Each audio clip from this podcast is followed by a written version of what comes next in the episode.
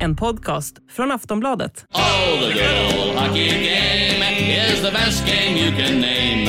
And the best game you can name is Hallå, hallå, hallå, hallå, hallå, hallå, hallå, hallå, hallå, hallå.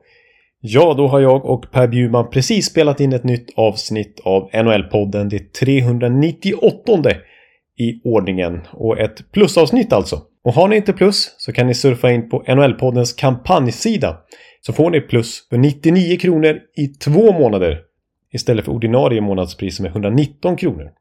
Och då surfar ni in på kampanj.aftonbladet.se NHL-podden. Där hittar ni det.